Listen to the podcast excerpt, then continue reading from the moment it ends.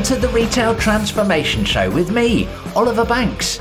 This is your weekly podcast delivering you the insight, ideas, and inspiration to successfully change and transform in our ever evolving world of retail. Enjoy listening. Well, hello, and welcome to this very special episode of the Retail Transformation Show. And it's a very special episode because the podcast is celebrating its fifth birthday. Yes, that's right, back in November 2018, the 1st of November, I tentatively clicked publish on episode one for a new podcast.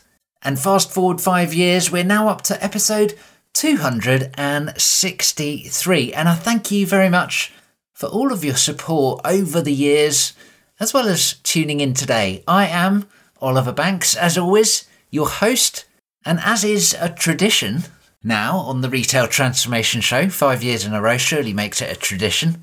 We're going to take a bit of a look back at the past 12 months worth of episodes and pull out some of the best bits and the key takeaways. These are the golden nuggets from the Retail Transformation Show. And we're going to do this over two parts. So, in today's episode, episode 263, we're taking a look at the retail side of retail transformation and how the industry is changing and shifting and evolving.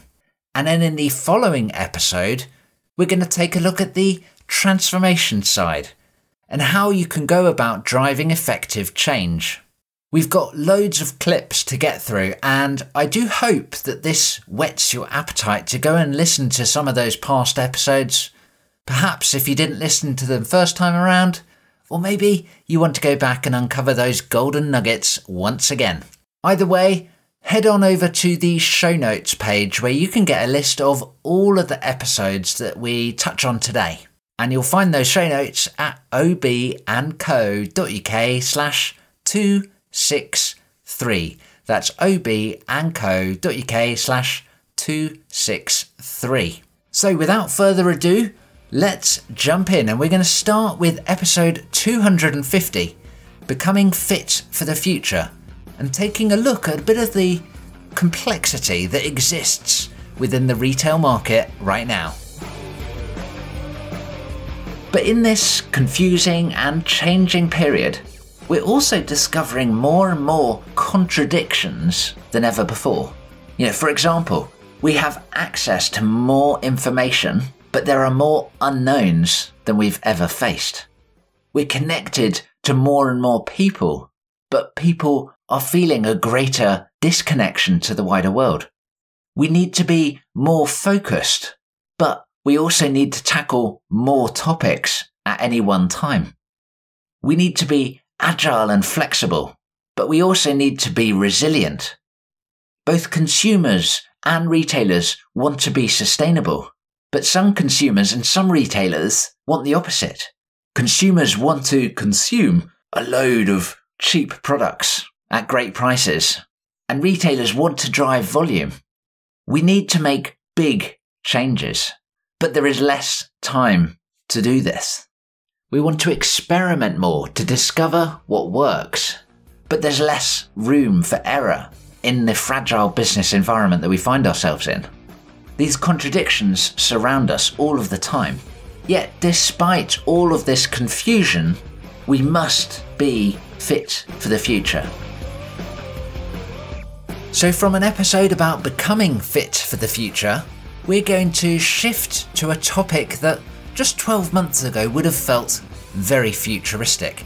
AI has exploded onto the scene across the retail industry, across the business environment, and across the entire world, right? And in episode 223, I had a very special guest to help us understand AI and the future of retail. ChatGPT was on the podcast. I was interviewing ChatGPT. Take a little listen. Here's the clip for episode 223. AI has made significant progress and has the potential to augment and assist in areas that were previously thought to require human skills. It is unlikely that AI will be able to fully replace human empathy and creativity in the near future.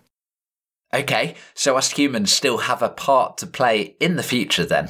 Yes, humans will continue to play a critical role in the future, especially in industries such as retail where personal interaction and human skills are important. While AI has the ability to automate routine tasks and provide valuable insights, human skills such as empathy, creativity, and critical thinking are still essential in many areas of retail. Moreover, humans play an important role in the development and deployment of AI systems. They are responsible for creating and fine tuning AI models, ensuring the quality of data used to train the models, and making ethical and strategic decisions about how AI is used. In conclusion, while AI has the potential to significantly transform the retail industry, humans will continue to play a critical role in shaping the future of retail and ensuring that AI is used in ways that benefit both businesses and customers. And following that episode, I wanted to dive deeper. So, in episode 224, I was sharing 10 thoughts on AI in retail and in particular, some of the disruptive forces that this technology could provide the industry, companies, and consumers as well. There are loads of different opportunities, and each one of these could provide massive disruption to the retail market, in my opinion. And many, unfortunately, are not in the hands of the retailer. So I think it's going to be especially important as we start to think about Moore's law and Amara's law and how AI will continue to evolve. And you start to think, well, what does that mean for tomorrow's consumer? How are they going to shop? How are they going to be using augmented intelligence and assisted intelligence to make them better informed, to help them make decisions, to help them avoid making duff purchases? And ultimately, what does that mean for you as the retailer? How are you going to respond to that? How are you going to ensure that your operation and your operating model for that matter, actually your bigger business model, is truly aligned to your purpose, to your North Star? How are you going to ensure that you are truly delivering for the right set of customers in the right way? And then from AI, let's think about data. Data was one of the big topics at this year's Shop Talk Europe event, as well as many other events.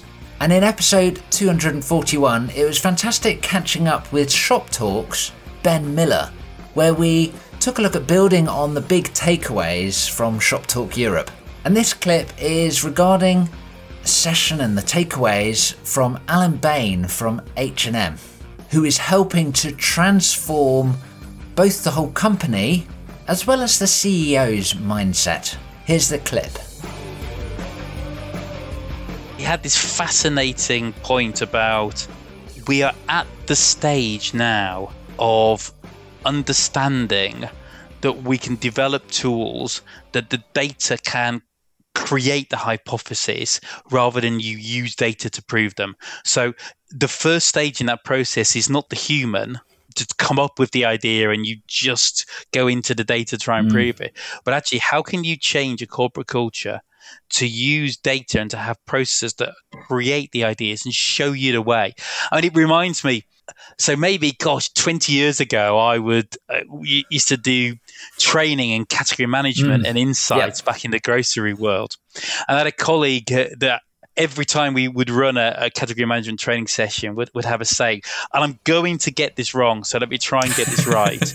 They, they, they would say let me try and get this right. Make sure you don't use data like a drunk uses a lamppost. You use it for enlightenment not support. And whilst we're on the topic of technology we never stray too far from technology because we live in a digitally enabled world right now. However, it's still critical to be very sensible and strategic with how you are approaching retail technology. Check out this clip from episode 230, where I was taking a bit of a look at retail tech to solve in store challenges, and this was part one of a two parter. You know that behind every tech project, there should be a core business problem, right? And that's the heart, that's what you need to start with. And equally, when it comes down to actually executing a technology project, it's rare that it's the technology causing the issue. There's another problem sitting at the core. Maybe it's about how the technology is being used. Maybe it's about the relevance or the demand from your customers, or the business justification that sits behind the decision, or the integration with the wider operating model, or the utilization and the take up and the change management of using the technology. Or perhaps it's about the collaboration across the business, or the availability of having data and knowing what to do with it. With retail technology projects, the challenges are more about the journey of transformation rather than the specific technical solution. Now, one of the big topics around technology is that, of course, of omnichannel. But recently, we've started to see a new phrase coming out unified commerce, and in the last episode, actually, episode 262, I took a look at omnichannel versus unified commerce. Now, one of the big common challenges with omnichannel is that consumers don't talk about omnichannel. And they definitely don't, right? No two people are talking with their friends and say, Oh, I love this omnichannel retailer, right? No one talks like that. But let me tell you, they also definitely would not talk about unified commerce. But that doesn't mean it shouldn't be something we think about or talk about, right? Because let me tell you, customers also don't talk about sales targets. They don't talk about KPI.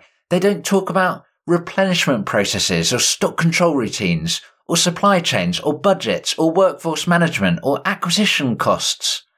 You get the idea. Just because a customer doesn't talk about something it doesn't mean it's not relevant. And it doesn't mean that we shouldn't be working on delivering this to help us run an effective business and operate a superb customer proposition. Now, one of the big channels that has really grown over the past 12 months has been that of the marketplace. Many different retailers have expanded into offer marketplaces and there's a real recognition that listing across different marketplaces can offer many more outlets to ultimately make sales and drive revenue and profits. So it was fantastic to dive into the opportunity of using marketplaces to grow your business in episode 240. But unfortunately, it's not all plain sailing, so this is from a section where I was taking a look at some of the challenges of growing through retail marketplaces. It's easy to overwhelm a customer with an incredible range, incredibly large range, that is. Plus, your business management of that huge range is also going to be overwhelmed. It's likely that with this marketplace, you're going to have a very long tail with lots of slow selling and even some no selling items and therefore, it's really hard to assess sales and conversion patterns. So you may need to adjust how you are thinking about category management to be able to roll up sales and different products to see the pattern. Have enough data and enough confidence in the trends that you are seeing. So, if retail marketplaces have been a big trend this year, then so too has been retail media or retail media networks. Loads of different companies are really pursuing it as a profitable and relatively easy revenue add on. And almost a year ago now, how time flies, it was fantastic to catch up with Microsoft's Ricardo Belmar, one of the world's top retail influencers. And in episode 214, we were talking about the evolution of retail ad and media networks. But like marketplaces, it's not all plain sailing, so here is a challenge around retail media networks. How much is too much from the consumer's perspective? Is there a risk that the media networks and, and brands be more successful with it if they have too many ads? And is that somehow going to drive consumers to their competitors that don't have a media network because they won't see ads on their website? Is that going to be more appealing to consumers because they've just too much is too much? So yeah, there's definitely a situation where, from the consumer's perspective, at what point is too many ads just too much? And if we look ahead to where there might be 10 competitors in a category and maybe only the top two or three have a successful media network and the others say, I'm just going to turn this off. I, am not making any money from it. Let's just quit. Well, when does the consumer say, you know, I, am tired of getting all these ads at those two or three retailers? I'm just going to yep. go shop at one of the other ones where I don't get ads.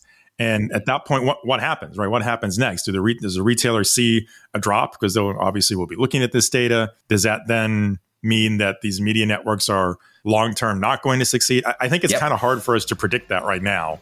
But it's certainly, I think we all need to be open to the possibility that, in a sense, right, consumers have a limit to what they're willing to tolerate.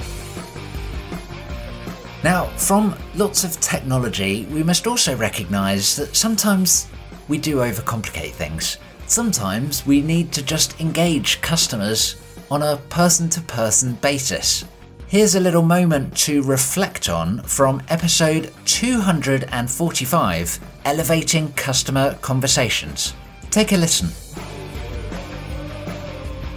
Let me ask you to think about a great and recent experience that you have had, ideally with a retailer. So just think back when has been a time fairly recently that you've just had the most amazing time. You've really enjoyed that shopping experience as a customer, whether you bought something or not, by the way. Now, given you are an individual, you could have any number of different experiences in your mind at this stage, but chances are you're probably not thinking about a regular purchase experience where everything just worked as expected. When an operating model just works, we tend to not think, as customers, we tend to not think it that amazing. It's expected behavior, right? And if just going through in a standard way is an amazing experience, then there's probably something quite severely wrong with the whole retail industry. But when you ask your customers about their best experiences, certainly when I ask them, they're often stories about when something has gone wrong or something has not gone to plan. But that situation has been resolved effectively by a colleague, by a person in conversation with that customer, you or another customer. Because great experiences involve an interaction with people. And given that many, if not all, retailers want to focus on that customer experience and obsessing over customers, we want to make sure that we can engage with customers through relevant conversations. And following on from the topic of great relationships, it reminds me of episode 251, where I was talking about unleashing the power of retail community. And here I'm talking about some of the benefits that you can open up through an effective and meaningful community with your customers and colleagues there are loads of different benefits from my point of view. Firstly, thinking about customer loyalty and retention, because an engaged community of people encourages repeat visits to your store, your website, your social media profile, because they're being regularly engaged in a conversation. And as they are regularly engaged in a conversation, people build emotional connections. They get involved. They get bought into the relationships within the community as well as with your brand.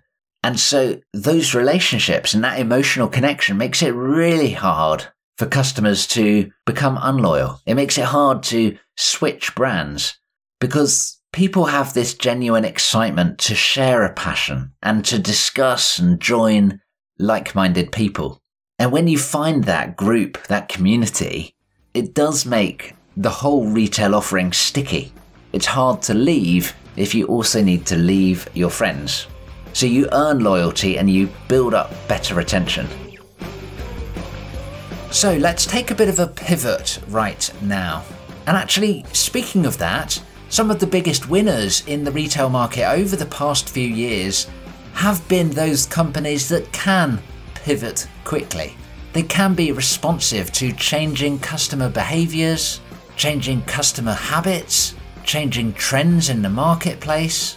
And this was a topic that I loved to dive into with Lisa Amlani in episode 225 called Transforming Ranging and Curation.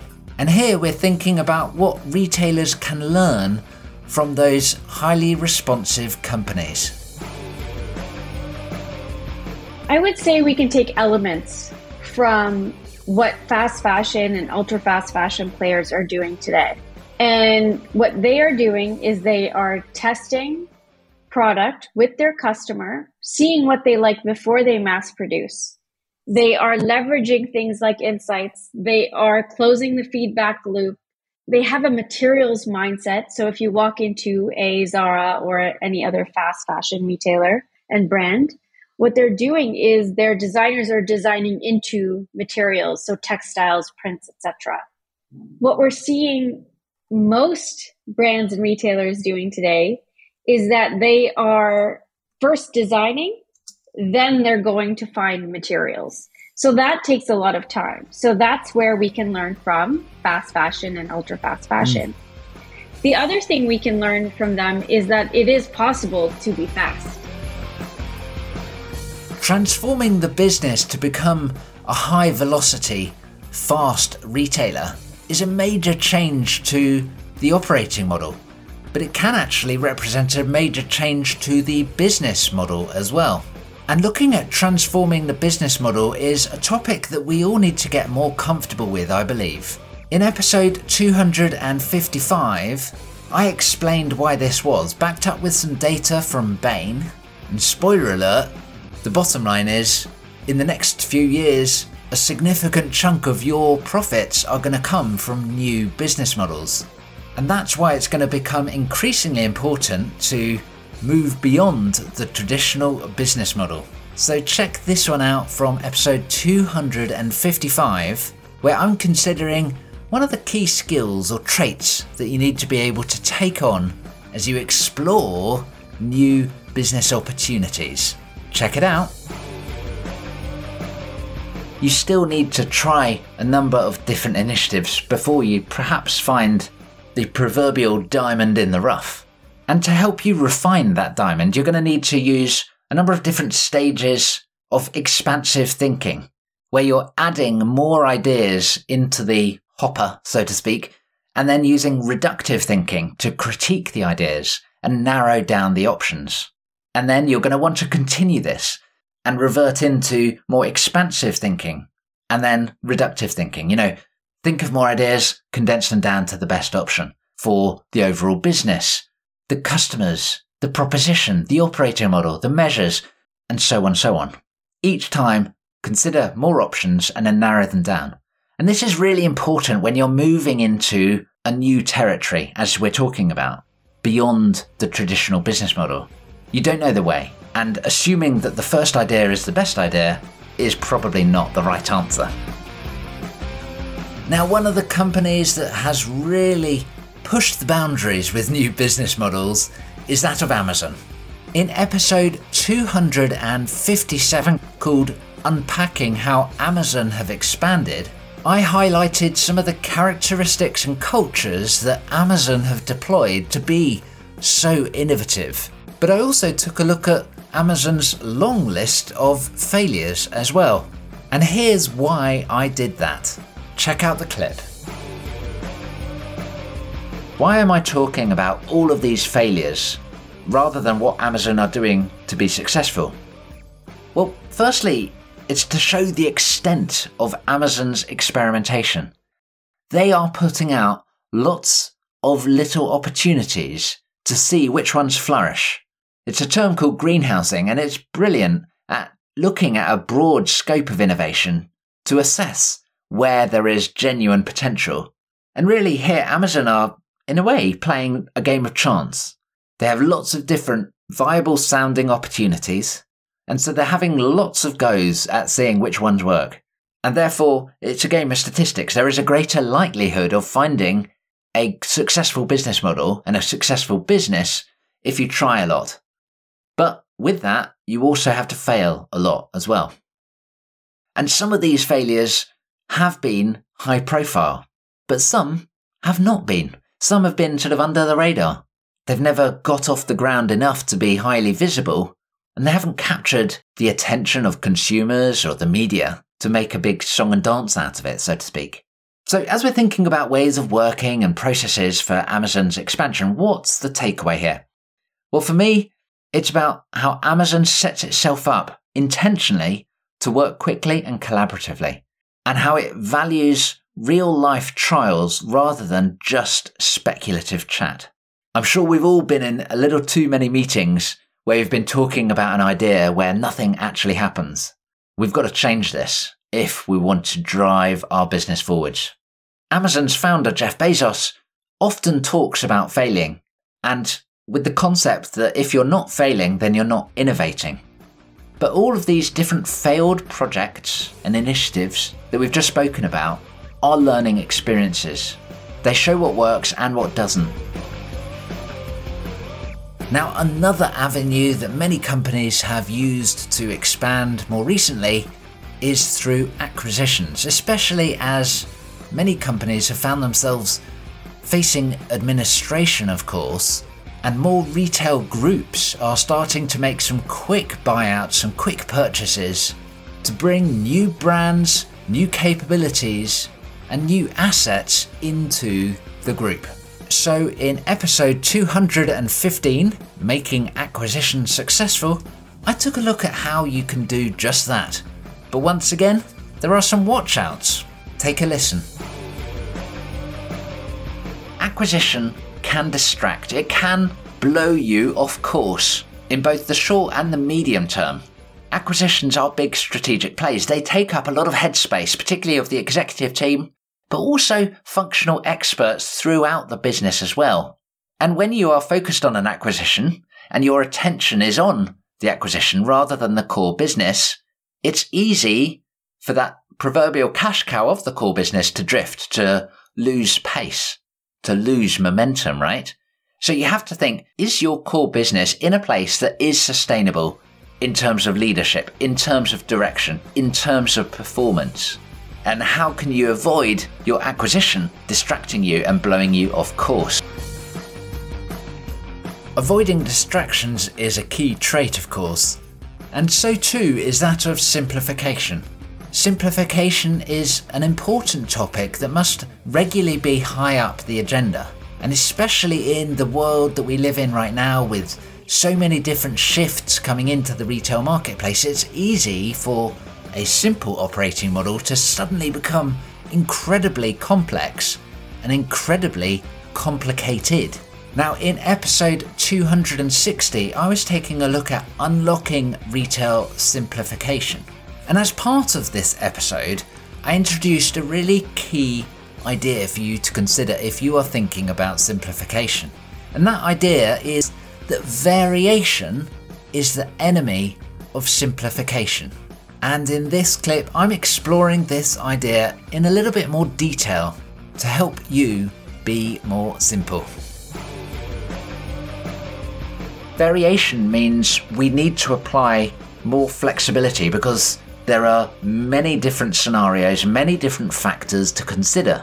More thinking power is needed, more decision making is needed, whether that is an internal decision that you are thinking about it yourself, or whether you need to go and collaborate and discuss with other people before making that decision. This is not simple. Simple is knowing instantly what you need to do, and it's quick and easy and reliable and repeatable. Let's expand on those words just for a moment. We'll start with easy. It does not require advanced training. There is no major thinking involved relative to the rest of the process. Simple means it's quick, it's not overly laborious. And depending on what the task is, we might be talking about one second, we might be talking about one hour, one day, could be anything, right? But relatively, it is not overly laborious. Let's think about the word reliable. This is the ability to do the same thing multiple times and expect the same outcome. Going back to that assembly line example, you put the bolt in the hole and tighten it up, you know exactly what's going to happen. It is a reliable process, that one. Now, of course, this is not always possible to keep things reliable, especially when you add in the highly variable aspect of different people, be that different customers or colleagues. But you want to get your ways of working, your processes, your propositions as reliable as possible. And then the final word we touched on there was repeatable. And this is about different people being able to do the same task with the same result. So if we go back to our assembly line worker and we take that individual person out of the assembly line and put someone else in, they can put the bolt in the same hole, tighten it up, and expect the exact same result. Low variation, it's fantastic. Now, of course, in retail, often, we don't have the luxury of the closed, highly controlled nature of a factory assembly line, right? Now, simplification can, of course, lead to some cost savings as well. And cost savings have been high up the agenda.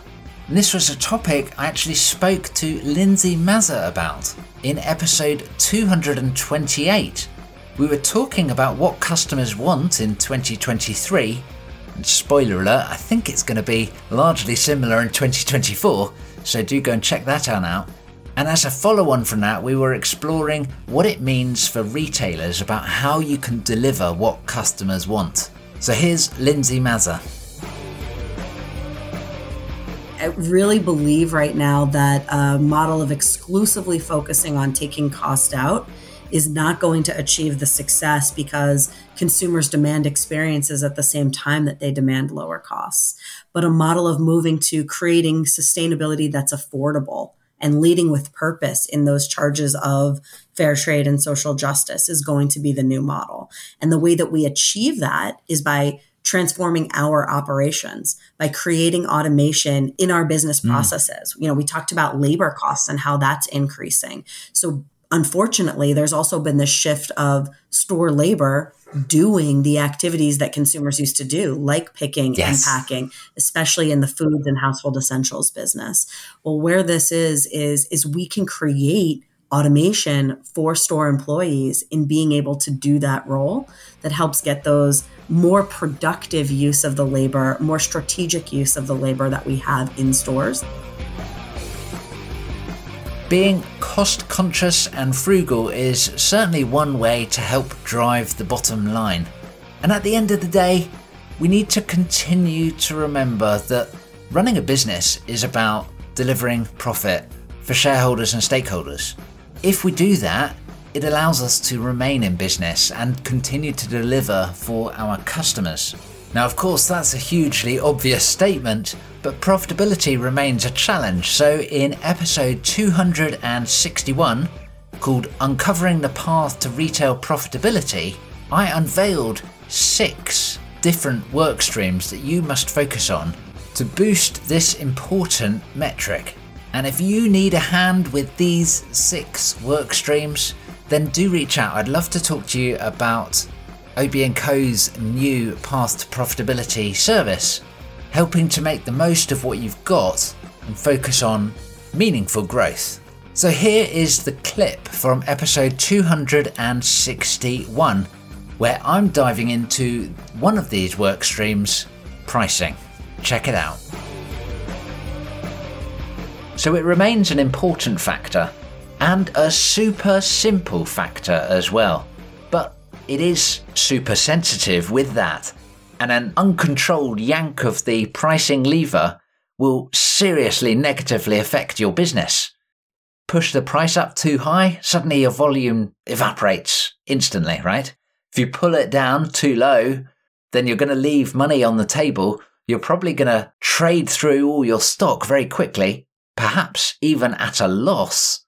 Oh, and by the way, you might or might not even know about if you're making a loss, depending on how much you really understand the true end to end pricing of your business and all of the other cost lines, both variable and non variable.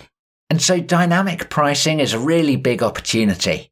It's one that I'm super excited about right now because it means that you as a retail business can adjust prices based on the very exact and specific situation that lies ahead of you right now. You can balance your supply, your demand. You can bring in lots of different factors. and it can be a hugely complex challenge. And of course, if you're a pricing manager, there are so many different factors that you would ideally want to build into your pricing calculation. But of course, when you start applying the scale that the retail industry has to offer, it quickly becomes unviable. Now we're almost done with this episode. We've got one more clip to go. And if these different episodes have piqued your interest, then do head over to the show notes at obandco.uk slash 263. That's obandco.uk slash 263, where you'll find references to all of the different episodes we've touched on today. And I do encourage you to go back into the podcast archives and check them out. And you might even fancy checking out the Golden Nuggets episode from the end of year four, one year ago. And I'd also love to hear from you. Which was your favourite Golden Nugget takeaway? Or perhaps was there a different takeaway that has stuck in your mind? Post it on LinkedIn or send me a message via LinkedIn as well. So, our final clip is from episode 258. Now, this episode was called The Story Behind My Upcoming Book. And writing my first book has been a big focus over the past 12 months. It's called Driving Retail Transformation How to Navigate Disruption and Change, and it presents a guide, a how to approach transformation and change, whether we're talking about big fundamental shifts or smaller incremental improvements. Driving Retail Transformation is out in March 2024 and it's available for pre order in all good booksellers right now. So, over the upcoming months, we're definitely going to be diving into the topics included in the book in much more detail. But for now, I wanted to share this clip where we're all going to get a little bit meta because I'm referencing a clip which references the book. Enjoy! So, what I'd like to do right now is share some of the words, do a little reading from the book for the very first time and this is from a section called The Diagnostics of Transformation. Here goes. As you drive your transformation, you should continually check the health of your initiative and cross reference against the broader situation in the business.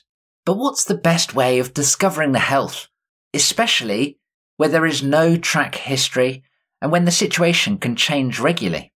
Toll gates, phase gates, and formal reviews are often used for transformation but these are infrequent and complex, plus can be perceived as a red tape heavy process to restrict progress and micromanage. In some instances, they don't actively support the successful delivery of a transformation, instead, enforcing compliance to a series of detailed measures. This is like vehicles which must pass annual checks in the form of MOTs in the UK and other variants in different countries. With detailed measurements and plenty of inspections to be performed, it ensures a car is roadworthy and will hopefully remain so until the next assessment. The assessment results in a clear pass or fail, which is rarely the case in transformation. The assessment is complicated and not foolproof.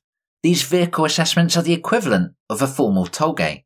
So to find the best solution, let's come out of the world of retail and transformation dot dot dot to be continued. And that is where we're going to end today's little reading. A little bit of a tease there, but it's setting up how the retail transformation steering wheel works, where the inspiration comes from. Like I say, it's outside of the world of retail and transformation. I do love a little bit of left field thinking, and that's important, right? Within transformation, you have to think of things in a different way and look at things from a different point of view, a different perspective, because I think, as Albert Einstein perhaps once said, if you always do what you've always done, you always get what you've always got.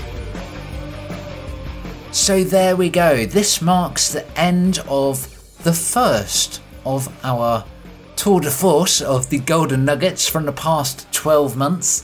Thanks so much for listening in today, and do hit subscribe in your favourite podcast app to make sure that you catch the next episode episode 264, where we conclude our Golden Nugget wrap up, looking at more of the transformation tips and how you go about enacting and driving effective change across your retail organisation.